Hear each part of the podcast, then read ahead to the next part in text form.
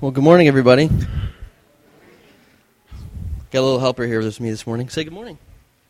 No? Okay, I didn't think so. I tried. Um, we're going to continue in worship um, through the reading and listening of the of the Word of God. So um, just um, I invite you to open your hearts and your minds now and, and your ears and listen to the Word. I'm going to be reading from several passages in, passages in Proverbs. Um, let's just start out from the top.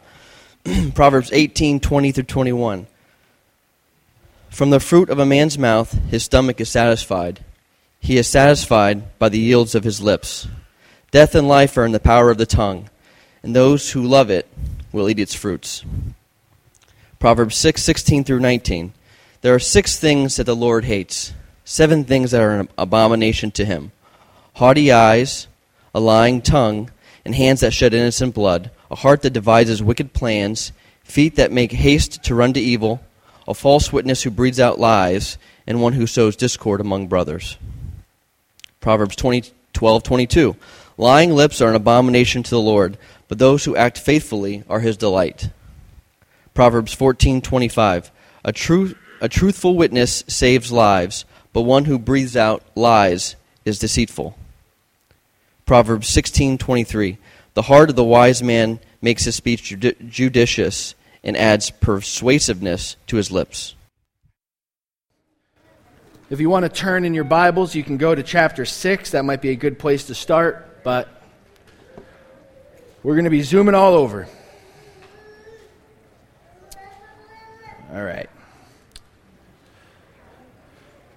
So for a few weeks now, we have been in the study of the book of Proverbs, God's wisdom for gospel living, because when it comes to living this life, the one thing we don't want to lean on is only our wisdom alone. That that ends up badly, but we want to look to the author of wisdom, right? God, who in himself is wisdom. Because there are two paths in this life we can follow. The path of wisdom, following after God, seeking after God, seeking after what he would want for us, pursuing Christ and his righteousness. Or there's the path to folly, which is the opposite of that, which ultimately leads to death, seeking after our own things and all the things that we think that we should do. We saw in Proverbs one seven that it says, "The fear of the Lord is the beginning of knowledge, and fools despise wisdom and instruction."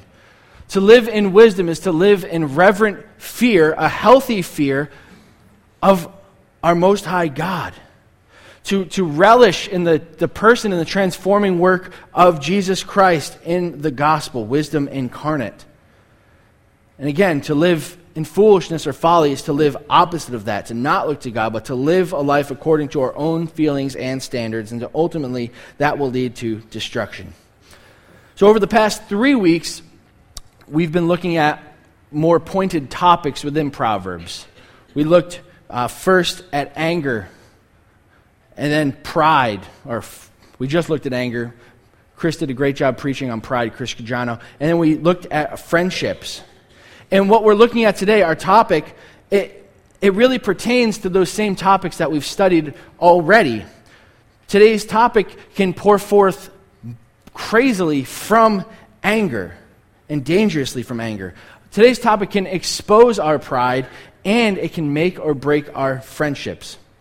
Today, we're looking at the tongue and the use of our words, which is kind of scary because I'm up here for like forty-five minutes, so there's a high probability I may say something stupid. Boom, done. All right. So, the tongue, though a very small muscle, uh, it's not that big, it can do more damage than the biggest biceps. But it can also bring more joy than even the greatest of presents. The tongue has power, and God cares about our words and cares how we use our tongues. Proverbs eighteen, twenty to twenty-one says, "From the fruit of a man's mouth, his stomach is satisfied by the yield of his lips. Death and life are in the power of the tongue, and those who love it will eat its fruits." I mean, death and life, that is intense. The nature, so the, the, the nature of our words can be broken down into really two categories: words of destruction, or death, and words of construction, life. We can use our words to tear others down, or we can use our words to build others up. Death and life are in the power of the tongue. And this morning, what I want us to see is that we want to use our words to build one another up. We want to use our words to build the kingdom of God. We want to use our words for the glory of God. And the gospel should compel us to do that. So, as we look at the subject of uh, the tongue and words and our speech, we're going to first look at the nature and character of our words, mm. the destructive uses of words. Get that out of the way before we do the constructive uses of the words. Go out on a high note, and then even go out on an even higher note, the ultimate word. So first, the nature and character of our words. The first thing that we know about words is they have tremendous power. James three five says, "So also the tongue is a small member, yet it boasts of great things. How great a forest is set ablaze by a small fire." Such power within our mouths, and it can so easily escape at the wrong moment. James' fire illustration is is perfect, because I just think of, like, out west, we see year after year, summer after summer, somewhere out west, there is a forest fire that's going on for miles, and it's just hard to put out, and it comes from the tiniest little spark. I think one most recently, I mean, the guy just tried to bury bury his fire or something to put it out, and one little spark got away, and the whole thing was set ablaze. What a perfect illustration James uses, because our words can do that same thing, for good or for bad. Our words have tremendous power. I think of two very prominent people in the twentieth century who, whose words have affected greatly the world in which we live. The first is Adolf Hitler.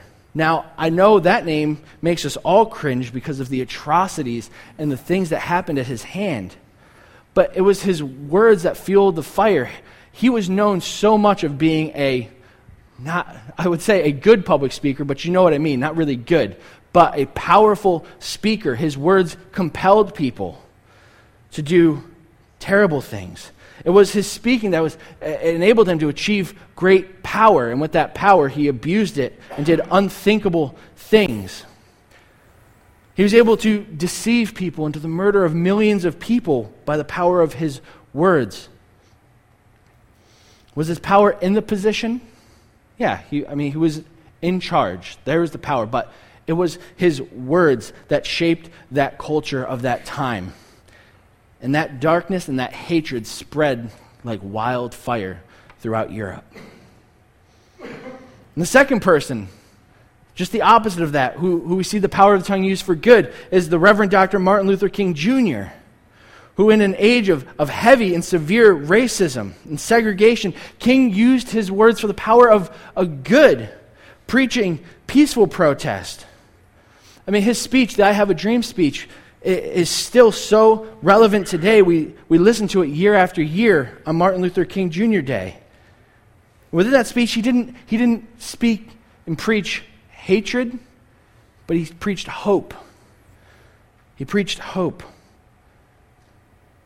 Though he was assassinated at the young age of thirty-nine, his words still ring true today, especially in our culture, which is still evidently plagued by racism and bigotry, as we see pouring out throughout the country.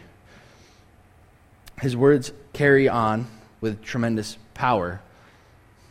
Both people spoke, and spoke to people, one for good, one for bad. Death and life are in the power of the words. We see in Genesis one to three that the God uses his words to speak creation into existence. His words, he speaks and he creates. In Mark four, there's a storm raging, and Jesus just says, "Peace, be still," and the storm stops. Jesus teaching that he truly was the Son of God Is, is what caused people to rise against him and see him eventually crucified, because he was speaking the truth. People didn't want to hear the truth. It was those words that he spoke that were misunderstood and twisted that allowed the religious leaders to rally against him. Words have power.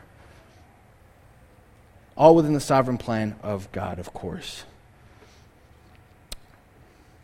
Words also have permanent effects.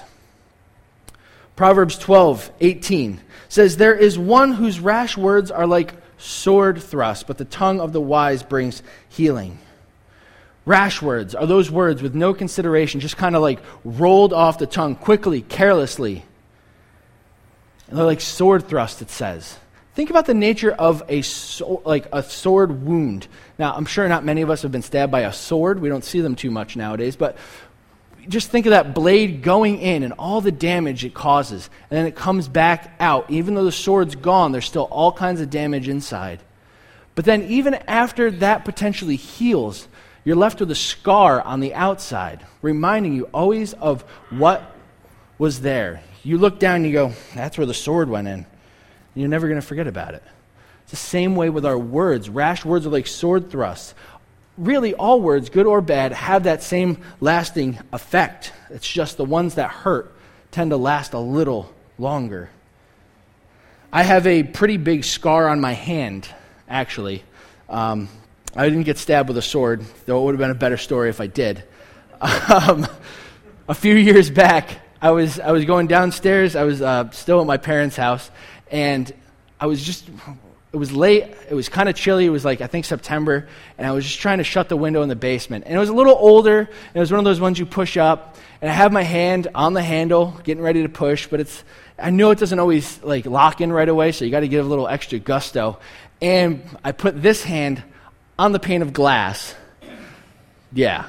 So anyway, I slam it shut, my hand goes through the window, and then I, my gut reaction is like, ooh, pull it back real quick. Cut it open, twenty-three stitches later, I'm left with this battle wound of a really dumb thing. Like, you don't put your hand on a pane of glass that you're slamming. That's. But I look at the scar, I'm reminded, next time I go to shut a window, oh, don't do that. I'm just reminded of that, and it's going to be there probably forever. And I'm okay with that. Scars act as a reminder of those things that have happened, and just like rash words, they don't go away. So it's a reminder to be careful and be cautious with our words. They have lasting effects, whether good or bad. A destructive word can last a long time. We hold on to it. Tim Keller says, "When you say a word, you can never make it as if it had never been uttered. Once you utter a word, it's uttered. It can never be as if it wasn't." It's true. Like sometimes like we go, I take that back. Well, it's out. You can't. It's been put out there. So I want to look at the nature of, well, we looked, looked at the nature. We want to look at the destructive and the constructive uses of these powerful and permanent words. First, destructive. Let's get the bad news out of the way. Proverbs discusses so many poor uses of the tongue. It, it discusses more poor uses of the tongue than good uses of the tongue. And it would be absolutely impossible for me to like address all of those this morning. So you're welcome on that. Um, but what I want to look at is Proverbs six, sixteen to nineteen. Because it brings out some of the big destructive uses of the tongues. He writes, "There are six things that the Lord hates, seven that are an abomination to him: haughty eyes, a lying tongue, and hands that shed innocent blood, a heart that devises wicked plans, and feet that make haste to run to evil, a false witness who breathes out lies, and one who sows discord among brothers." This passage has seven things that the Lord hates. He even calls it an abomination.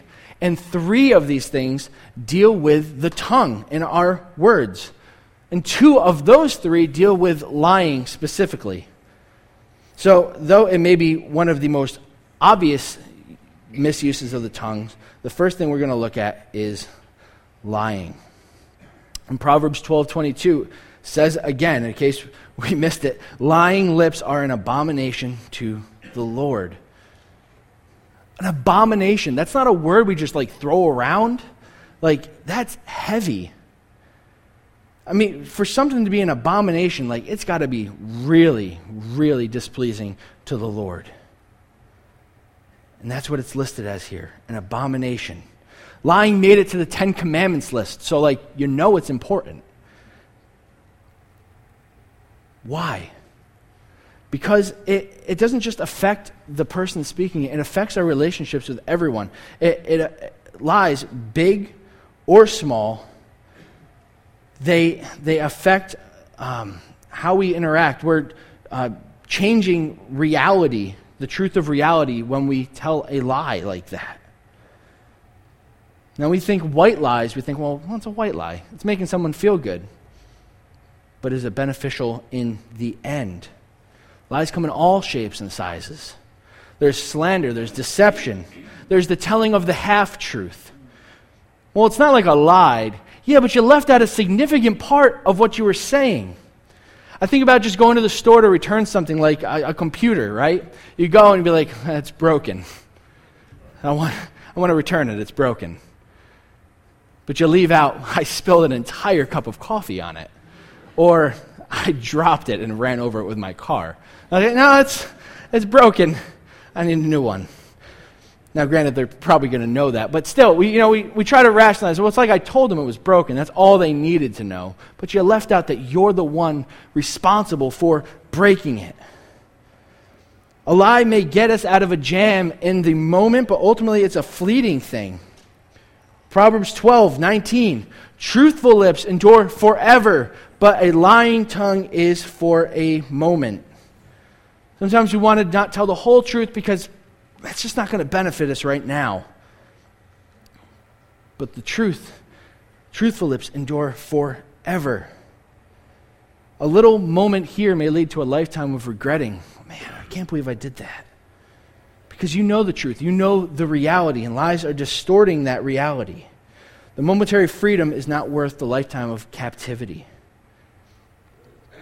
Many of you know, I love the show Seinfeld. And the character George Costanza has told many lies in the show. And almost every time he tells a lie, he's trying to get himself out of trouble, he's trying to puff himself up, he's trying to get a job. And every time it just kind of bites him on the rear end. There's an episode, he claims he's a marine biologist.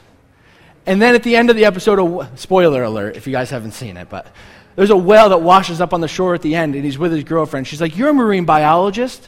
Caught in the lie.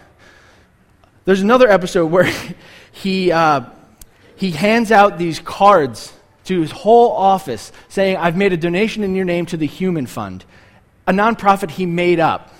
And in that episode, his boss finds out, he's like, there is no Human Fund, George.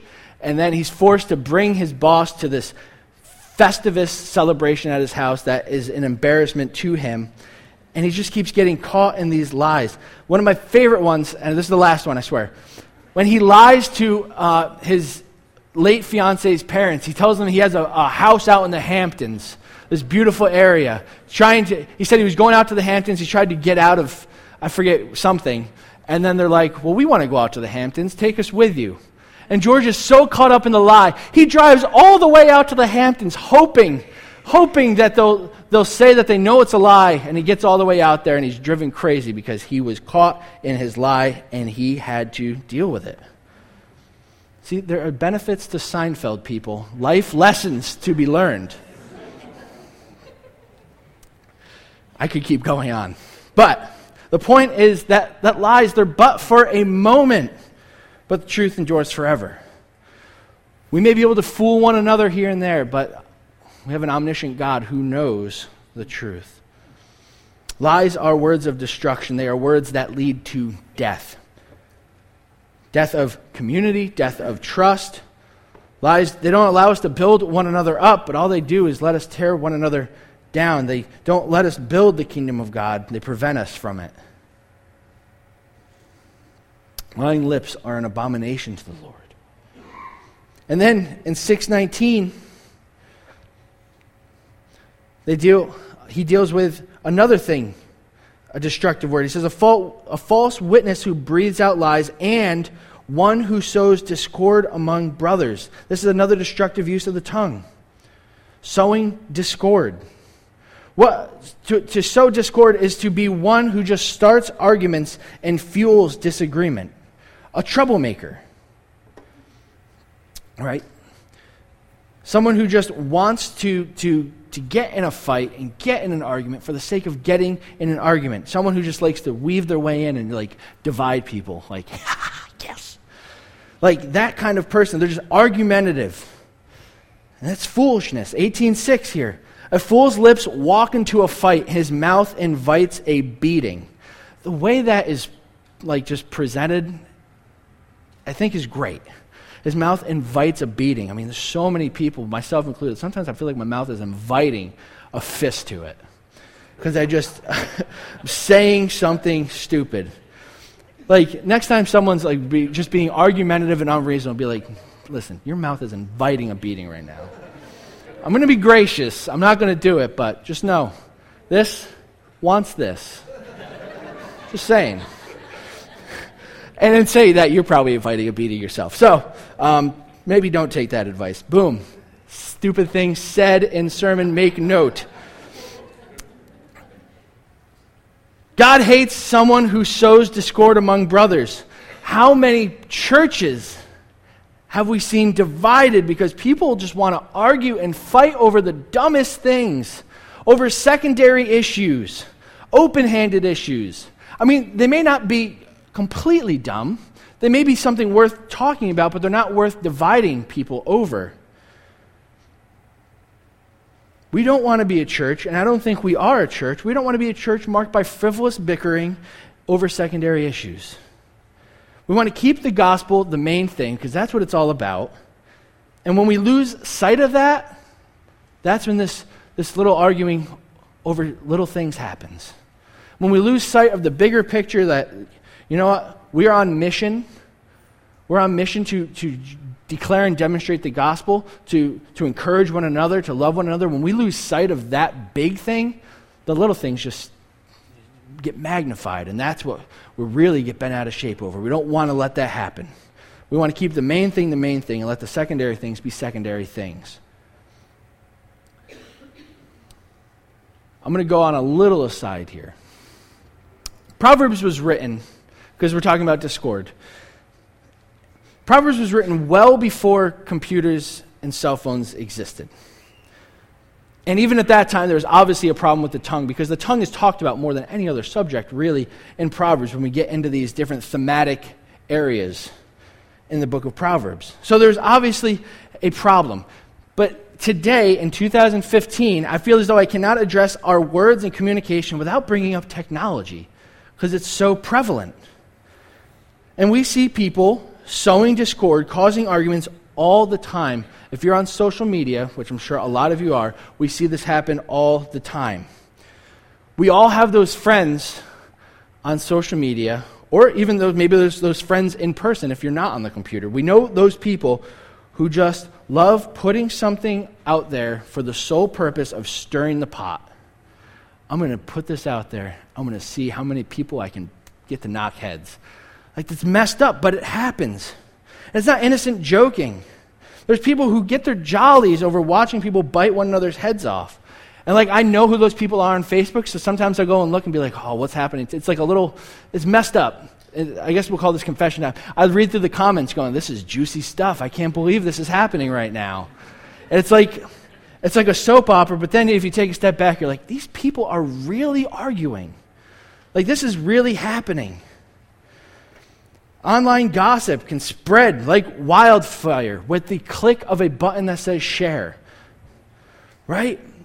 And insults and discouragement are rattled off with no consideration, because you can type it, hit enter, and walk away. You don't see the look on someone's face. You don't feel the, the tension. You can just passive-aggressive, boom, I'm out. Drop the mic, I'm done. I've said my piece. There's no consideration to what you've said. You don't see the expression on people's faces. People are bullied online to the point that they can't do anything but take their own life because of it. because we hide behind our screens, and uh, obviously, I like technology. I'm a fan of it. We can hide behind the screen, type whatever we want, and do it. And sometimes with complete anonymity, we got these screen names and different things that can prevent people from knowing who even said it. Can you imagine being online and getting ridiculed by people? You don't even know who they are. They're just like some stupid username, like like uh, Pretty Unicorn ninety-two. Pretty Unicorn's not so pretty. Now, but I mean, think like seriously, that's screwed up. We need to remember that, you know, technology is not the bad thing, though. We are flawed, simple people. And again, the tongue has caused problems long before technology and computer, computers and cell phones and all that stuff. But I want us to be, we, we need to be mindful of what's rolling off our fingertips and our thumbs just as much as we need to be mindful of what's coming out of our mouths. Sometimes we talk too much, or we talk too quickly. And, you know, this this goes right into our next thing, talking too much or talking too quickly, especially online. Proverbs ten nineteen says, when words are many, transgression is not lacking, but whoever restrains his lips is prudent. If we talk enough without giving careful consideration, we say something surely that we will regret. Facebook added an edit button. Why? Because so many people type things and went, oh no, I shouldn't have done that. And then they'll edit it. And you can see, oh, they edited it. Uh, I wonder what that said. Or or uh, Google. Google added recently, it was in the news, an undo button, giving you thirty seconds to hopefully realize you sent an email you shouldn't have. So you can undo it and take it back. Why? Because so many of us hit send in in the heat of, of anger or frustration or just not thinking. We hit send and we cause so many problems with our words. We are on mission, even online. So when we post something or say something to everyone, on, like remember, everyone online is seeing it. Or if see, someone sees you online tossing out sarcasm, tearing someone down, what does that communicate about the gospel? We share blog posts with, with, with stuff in it that may not even be close to true, but it's like, hey, this helps my agenda. This gets a point across that I really wanted to get across, and some of the details may, about, may not be true, but I didn't write it, so I'm going to share it. Well, no, you're sharing it. You're making those person's words your words. We need to have integrity in our words online. I've had my own social media faux pas. I've had to edit, delete, and, and really expand on statements. I have to do it in, with my real voice too. I've managed to put both my real and digital foot in my mouth. The digital one doesn't taste as bad. Our words have the power, whether we type them, write them, text them, speak them. Let's not use them to be destructive. Let's use them to build one another up in love, not tear one another down. This list that God gave us, the things he hates, a lying tongue, sowing discord. We don't want to people who divide, be a people who divide. We want to be a people who, who help bring unity in the gospel. Sure, we're, we're going to say dumb stuff. It's going to happen. And we know grace will cover that, but we shouldn't just say what we want and then say, well, I'll just ask forgiveness for that. We all know what Paul says to that. He says, no, we should not sin that grace may abound. We want to pursue righteousness in our living and in our speech. Let's use our words to build one another up. Let's use constructive words.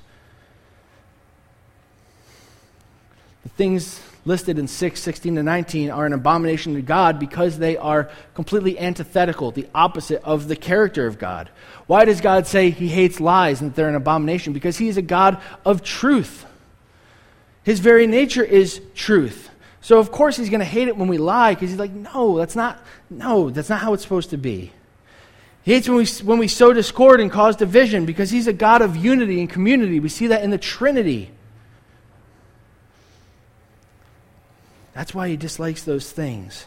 And just how out of lies and discord flow other poor uses of words like gossip and false witnessing, quarreling and deceiving and slandering, out of the truth can come encouragement.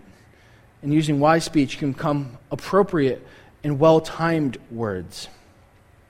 Gospel living should be marked by speaking the truth. Again, twelve twenty-two. Truthful lips endure forever, but a lying tongue is for a moment. The truth is not a fleeting thing, but an eternal thing. And what is truly true will endure. Like the gospel, that is truth, and it has endured and will continue to endure because it's of God. And if death and life are in the power of the tongue, then lies being destruction, bringing death, then truth is constructive and brings life. Proverbs fourteen twenty-five, a truthful witness saves lives, but one who breathes out lies is deceitful. To withhold the truth from someone is to withhold life. To not speak truth where truth needs to be spoken is not beneficial at all. Sometimes we're so afraid to fill someone in on the truth because they're like, well, I don't want to hurt their feelings. And like, that's good because it shows there's a level of caring. But if we truly care, we still speak the truth in love. I think of a couple, yeah, a couple years back, I was having lunch with a pastor friend of mine, and we're eating there. I'm chowing down on the loaded nachos, enjoying myself. And he's eating them too, but then he's he's much skinnier. So he says, can I ask you something? And I'm like, sure, you want. And he just says to me, what are you doing about this?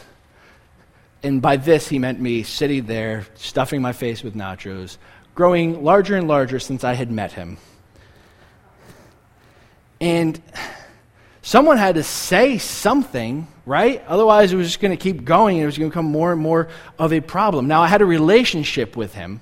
There's a difference. It's not like we're supposed to walk through the mall and be like, wait a second. Hey, buddy, you're huge. I love you. We don't do that. But when we have a relationship with someone, and I knew he genuinely, he wasn't just like, I'm going to get some jollies right now, I'm going to poke fun. He was like, what are you doing about this? It's going to affect your life. It's going to affect how you play with your kids. All different, he's looking at the big picture. We need to speak truth and knowing that our intention is constructive, not destructive. Now, sometimes we can speak the truth and we can just be jerks. We don't want to do that either. We want to speak it in love. If we both know we're on the same page, we're, we're looking, f- we, we want to help one another, build one another up in the gospel, then the truth can be received well because we know the intention.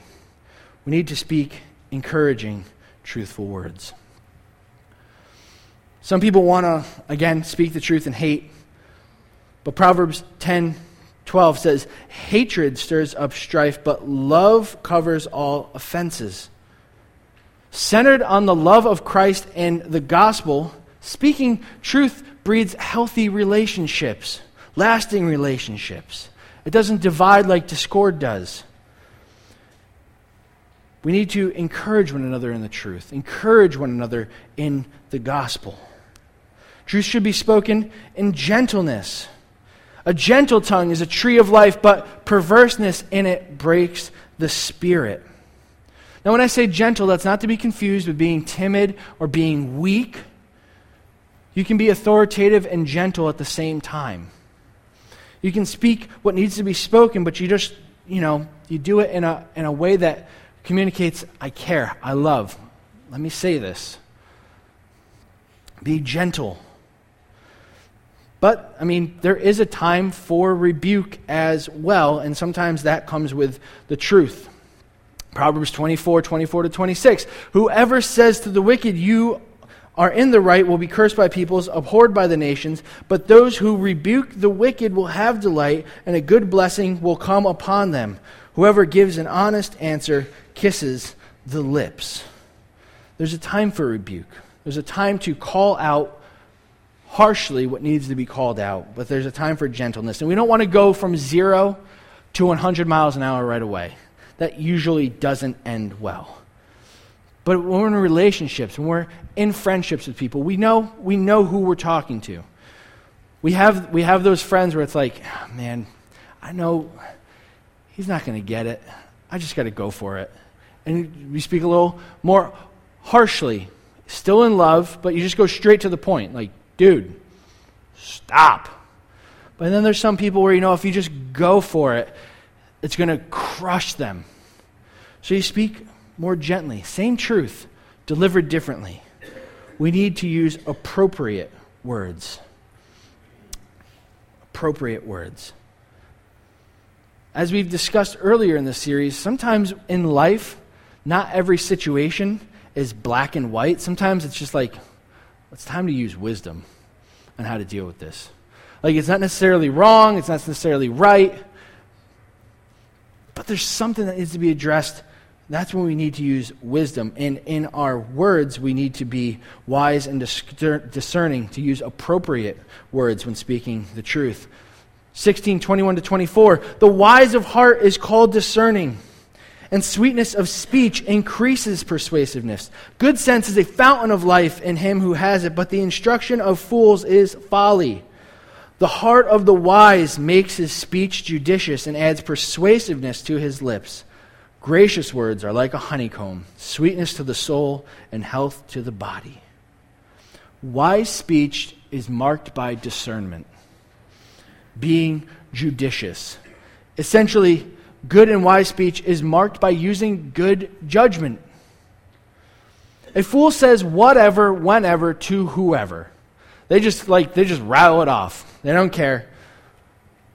They may not They may know this is going to offend someone. I don't care. I'm just going to go for it. We need to be discerning. We've got to choose our words carefully. James instructs the readers of his epistles to be quick to listen and slow to speak. Quick to listen and slow to speak. Discerning tongues are incomplete without discerning ears. We need to be good listeners in order to be wise and effective speakers. And I think that's something that a lot of us, or maybe I'm just talking about myself, I don't think so anyway, but we struggle with. I mean, how many of us have been in an argument? By a show of hands, who's gotten in an argument sometime with someone? I should see every hand come up because we've all disagreed with someone. Okay, so who in the midst of that argument was so focused on what you wanted to say that you just completely missed what the other person said? We do it. We're so wrapped up in like, I got to get my point across, that we're not even listening to the other person. And we are quick to speak and slow to listen, which is the opposite of what we're called to do. If we want to build one another up in the gospel, we have to be able to listen to one another well. Hear what's on each other's hearts. Hear hear the, the truth that they might be speaking to you, but you're just blocking it off so you can rebuttal. We need to be good listeners. That's what builds relationships. It's a two-way street. Right? We pray to God. We hope he's listening to us. We want him to listen to us. We got to listen to his word as well. Same thing in relationships. It's a two-way street. Think for a second how this would uh, work in our conversations with people who don't know the gospel, people who don't know Jesus. Whatever the discussion is. It could be on those highly debated topics like evolution and all that stuff. That I mean, that causes some serious, serious turmoil.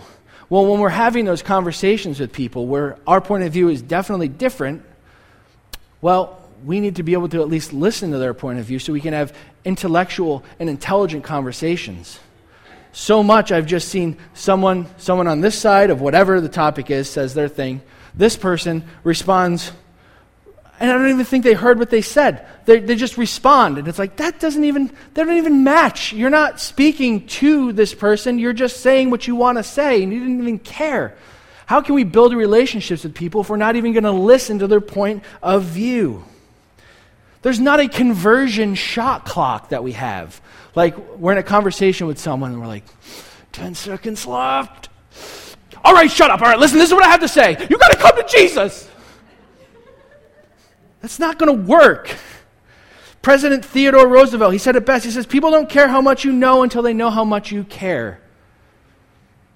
If you're not going to listen to what someone else is saying, it may be dumb, but at least listen to it.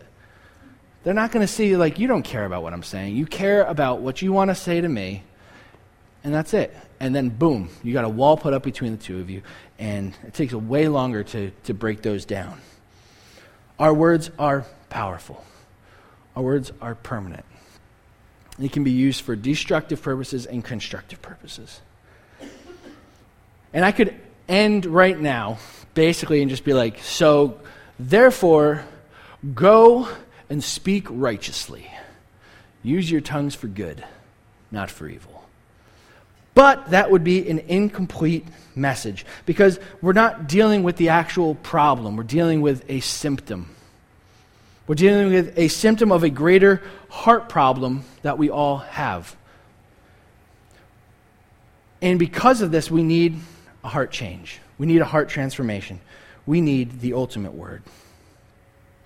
Proverbs sixteen twenty-three, or no, John one, one to two.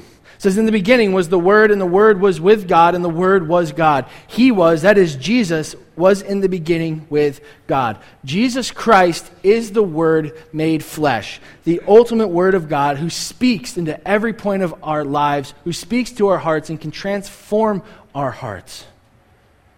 And it's Proverbs sixteen twenty-three that says, the heart of the wise, the heart of the wise makes his speech judicious and adds persuasiveness to his lips. It doesn't just flow from a good cognitive knowledge of what to say. It's an overflow from the heart. Jesus, he says, the good person out of the good treasure of his heart produces good, and the evil person out of the evil treasure produces evil. For out of the abundance of the heart, his mouth speaks. Where our treasure lies, that's what we will speak. Sometimes we can cover it up, but it will come out. And so when Christ, the ultimate word made flesh, is our treasure, it transforms the way we interact with others. It transforms the way we speak. It transforms what we type. It transforms our relationships. Christ is the ultimate word who speaks to every part of our life. The Holy Spirit indwells us and convicts us so that maybe right before we're about to say something, we go, no, and we can pull back. The Spirit of Christ reminds us in the gospel that we want to respond in love and that we, maybe we want to respond to someone in harsh anger right then and there, but then we can remember, you know what? We were enemies with God. He didn't pour his wrath out on me. He poured it out on Christ. He took it. So why am I going to respond in anger right now? He was gracious when I didn't deserve it. Maybe an angry outburst isn't necessary right now. Or at least after we flip out, at least we go, oh man, I should ask for forgiveness. That was wrong. The Holy Spirit can convict us. If our hearts have been transformed by the gospel, how can we tear others down and tear them apart? When Christ was beaten, broken, and torn for us. How can we run our mouths flippantly when on the cross, Christ shows us an incredible example of restraint of words and using appropriate words. He's hanging on the cross, he's mocked, he's ridiculed, and he, he prays to the Father in Luke twenty-three. He says, Father, forgive them, for they know not what they do. Jesus could have yelled all kinds of things at them. Expletives, I don't know. But he speaks forgiveness. He could have made a case for, for no, I am the Son of God. Are you guys thick? Get me off of here. But he doesn't. He just says, Father, forgive them. They don't know what they're doing. He speaks gently. He speaks truthfully. He speaks appropriately. He's like, these guys need forgiveness. Father, forgive them. They don't know what they are doing. His heart was wholly focused on the redemption of his people. His heart was focused on the kingdom. His heart was not focused on getting back at them right then. His desire was for their repentance. He asked the Father to forgive them. I mean, realistically, how many words can you probably utter in a crucifixion? You're nailed to the cross. Your, your lungs have all this pressure on them. They're filling with blood. You got nails through your arms. How many things can you possibly say? He used some of his last breath to ask forgiveness on those who crucified him. That's crazy. And lastly, what is one of the worst things that you can do to someone you love? When it comes to speaking, it's getting the silent treatment. Right? When someone you care about, someone you love, just gives you the silent treatment, and you, then you're like, oh no, I'm in the doghouse now. They're not even speaking to me. We see this a lot in relationships, um, but I mean, it happens all the time. On the cross, Jesus gets the ultimate silent treatment. On the cross, he cries out, "My God, my God, why have you forsaken me?" He receives the silent treatment so that we can receive the ultimate word, Jesus himself. Doctor T- Timothy Keller, he says, "You and I have been abusing each other with our language for so long, and we have made such a muck of our society because of our words. The way in which we've slashed each other with our words, the swords of our words, we deserve the silent treatment. We deserve that, but Jesus got it for us. The Son of God was given the silent treatment so we could be made sons and daughters." Let's let that soak in. He took what we deserved. He was cut off so that we could be brought in. This morning is communion. We, we gather around the communion table as children of God because of what Jesus did. We eat the bread as a reminder of his broke, his broken body for us, for the redemption of his people. We drink of the cup as a reminder of the blood that was sacrificed for us. In just a few minutes, the band will play. Take the time. Use your words as a time to confess what needs to be confessed to God, to repent, and then rejoice in the forgiveness only possible through the atoning work of Christ. This is not a King's Chapel table. If you're here this morning, you are a follower of Christ. You are invited to come up to the table. But if you're here this morning, you haven't put your faith and trust in Christ, we ask that you refrain from, from coming up to the table. This is for followers of Christ. But we want you to sit back. I want you to, you know, honestly, think think about what's been spoken. And, and if the Spirit puts it on you to confess and repent, amen, that's awesome. Repent of your sins. Come, take from the table. Rejoice in Christ. We're glad you are here. We want to use our words wisely and good.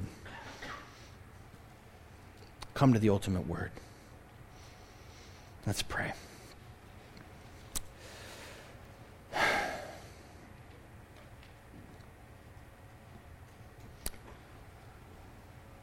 When we think, Lord, of all that you have done, we should be speechless.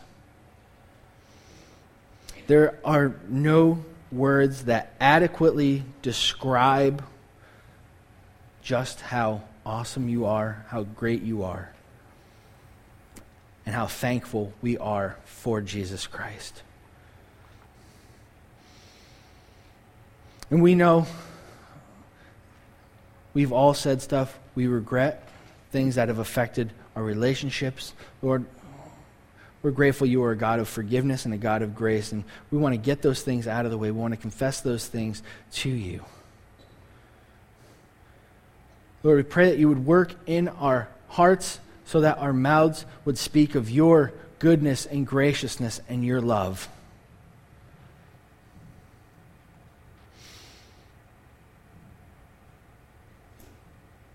Thank you for your work. We thank you for Jesus. And I pray anyone here who doesn't know him would speak to us through your mighty and awesome words. And we pray this in Jesus' name. Amen.